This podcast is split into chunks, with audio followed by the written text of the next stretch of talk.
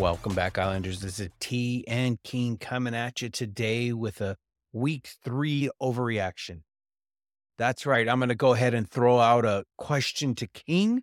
And is this an over or underreaction coconut statement? King, I hope you're ready for this one.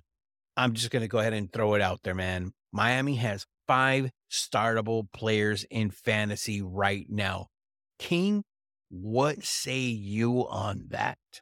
Yeah, thanks for that intro, T. Hey, yeah, you know, I mean, I guess, you know, when you look at Miami and what they have going, you can really make an argument for five starters, but I, think I'm going to throw a little curveball in there. I think the hard thing is obviously everybody saw the blow up week with Achane and Mostert. I don't know how how long that's or if that's even going to happen again ever. Something like that on that team. So it's really hard to play both those guys at the same time, T. So, but I'm gonna throw a little curveball at you. You know, I mean, you got obviously you got one of those two guys, and let's just call it as default. We'll call Mostert the starter.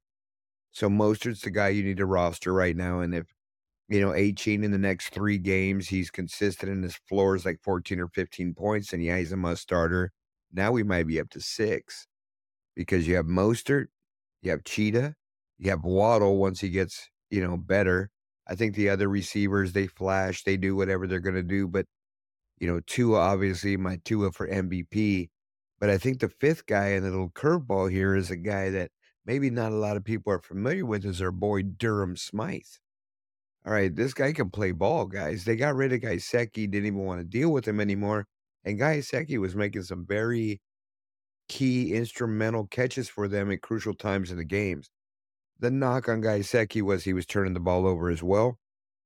But Durham Smythe is a very big athletic tight end who can block, who can catch, who can do a lot of different things out there, and they can split them out wide. They have a lot of options here.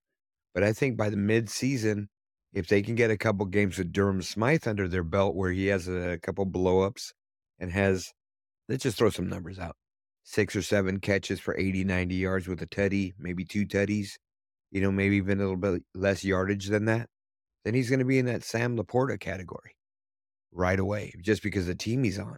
So keep an eye on Durham Smythe, guys. But to answer your question, they do have five startable players in fantasy. Miami Dolphins are killing it this year.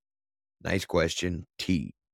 Thanks, King. But, uh, you know, hey, that's putting your coconut out there right now because I was thinking five startable players in fantasy but you just kind of upped the ante and said uh, a six one. I don't know about that. That's a little bit of a reach, King. I'm just going to be honest with you. I think it's a little bit of a reach, but we shall see. You are a little bit of a nutty professor and always come up with these crazy ideas or throwing out your coconuts all the time, and damn, do they hit. So for RW King, I'm T. Bombo's over there in the corner sitting down in timeout and we are out.